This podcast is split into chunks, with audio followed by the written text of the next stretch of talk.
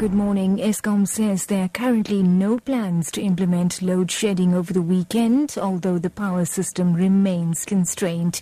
Here's Eskom spokesperson Khulu Phasiwe. This week we have had a very good run. There has not been any implementation of load shedding. We are hoping that it will continue to be like this for today and the rest of the weekend.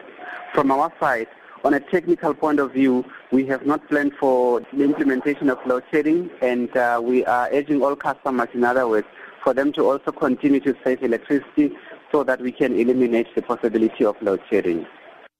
A man has been shot dead in Lenasia, south, uh, south of Johannesburg last night. It's alleged that two men attacked and robbed him while he was walking on the street. Police spokesperson K. Makubela has appealed to members of the community with information to come forward. A man who was walking on the street was attacked by a man when they were trying to rob him his belongings and uh, he was shot at and he died at the scene.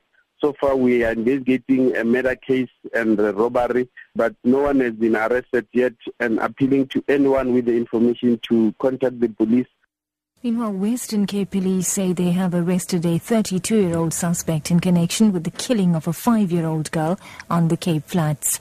Anavuyo Ndamaisi was found dead at Enkanini informal settlement in Khayelitsha yesterday. She went missing from her home on Sunday. A police spokesperson Frederick van Wyk says the child's body was found behind a shack stuffed in a refuse bag. The suspect will appear in court in Khayelitsha on Monday on a murder charge. Now, a woman accused of kidnapping a baby 17 years ago is expected to appear in the Cape Town Magistrates Court today. The girl, being called Zephany Nurse, was being, or rather was just three days old when she was snatched from the Groote Hospital. The 50-year-old woman then raised the girl as her own.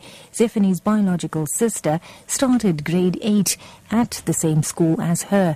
A series of events followed and police then made the discovery.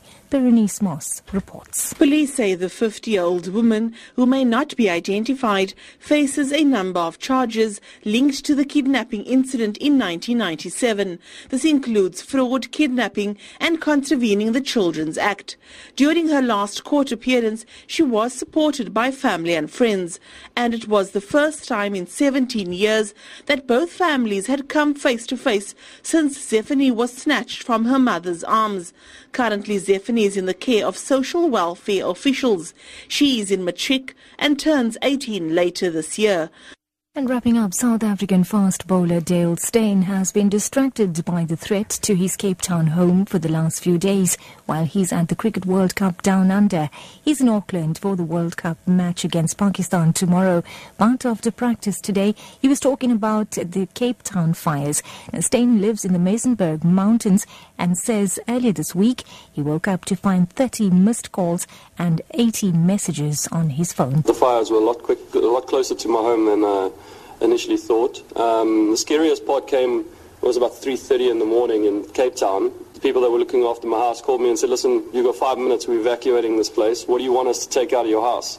And uh, I've never been more scared in my life. You know, I'm sitting halfway across the world and uh, everything that I've ever earned or or got in my life, every wicket, every ball, bit of clothing in my 31 years uh, is in that house. So it was pretty scary to think, now, what do you tell this person? They've got five minutes and they've got to take everything out. That's news at 9. Your top story this hour. Eskom says there are currently no plans to implement load shedding over the weekend, although the power system remains constrained. For Lotus FM News, I'm Navitha Gajraj. I'll be back at 10 o'clock.